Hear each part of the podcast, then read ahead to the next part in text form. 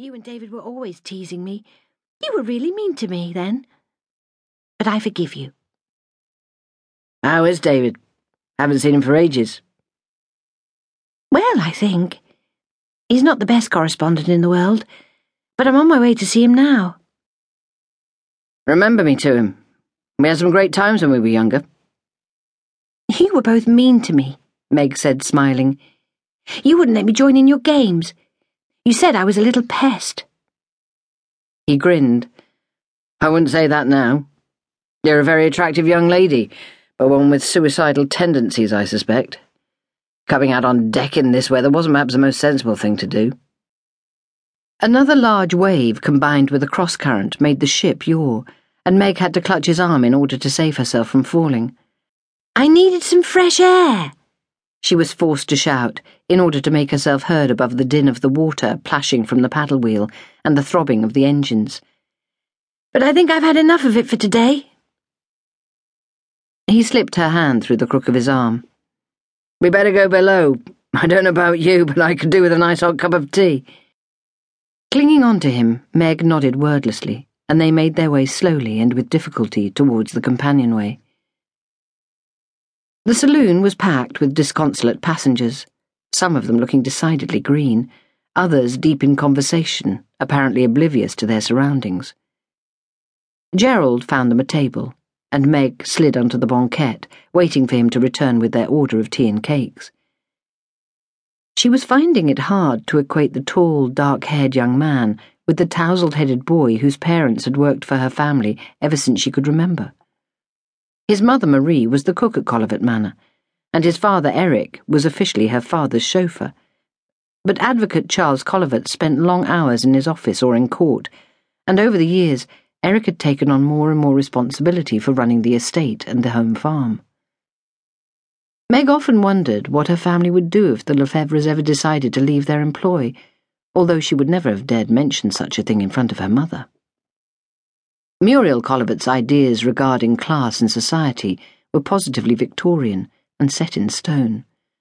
As far as Mother was concerned, everyone had their place in the social order of things, and there they must stay. Meg shifted on her seat, craning her neck to see how far Gerald had got in the queue at the food counter. He turned his head and smiled at her, as if he had sensed that she was staring at him, and she looked away, feeling the blood rush to her cheeks. He was attractive rather than classically good looking, but she liked the way his eyes crinkled at the corners when he was amused. She decided that she approved of this new and mature version of the boy who had been her brother's friend and playmate during the school holidays. His younger sister Simone had never been Meg's favourite person, but she had only occasionally accompanied her parents to work, preferring to stay in St. Peter Port with an elderly aunt who undoubtedly pandered to her every whim which was why she was so demanding and spoilt. Eventually, and to everyone's surprise, Gerald had been packed off to boarding school on the mainland. David had attended a public school in England, as had most of the sons of well to do island families, but it was unheard of for a boy from a relatively poor background to have a private education. Where the Lefevres had obtained the money for his school fees had always been a bit of a mystery as far as the young Colivets were concerned. David had been convinced that Eric had won the football pools, and Adele had suggested that a rich relation had stumped up the cash. Meg had been thought too young to have any opinion of her own.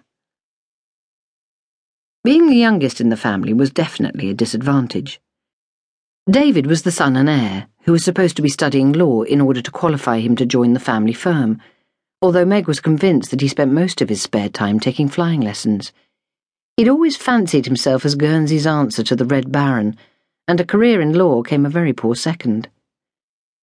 Adele's ambition was to marry a rich man before she was twenty. She had it fixed in her pretty head that if she was not at least engaged by then, she would never live down the disgrace. Estelle Plummer, who had been head girl when Addie was in the fifth form at Whitefields Academy, and Meg a humble second former, had enjoyed the grandest white wedding ever seen on the island when she had only just turned nineteen. Estelle now drove round in her very own sports car and lived with her husband in a French style chateau overlooking Vazon Bay. Meg's ambitions were simpler. She wanted to leave home and earn her own.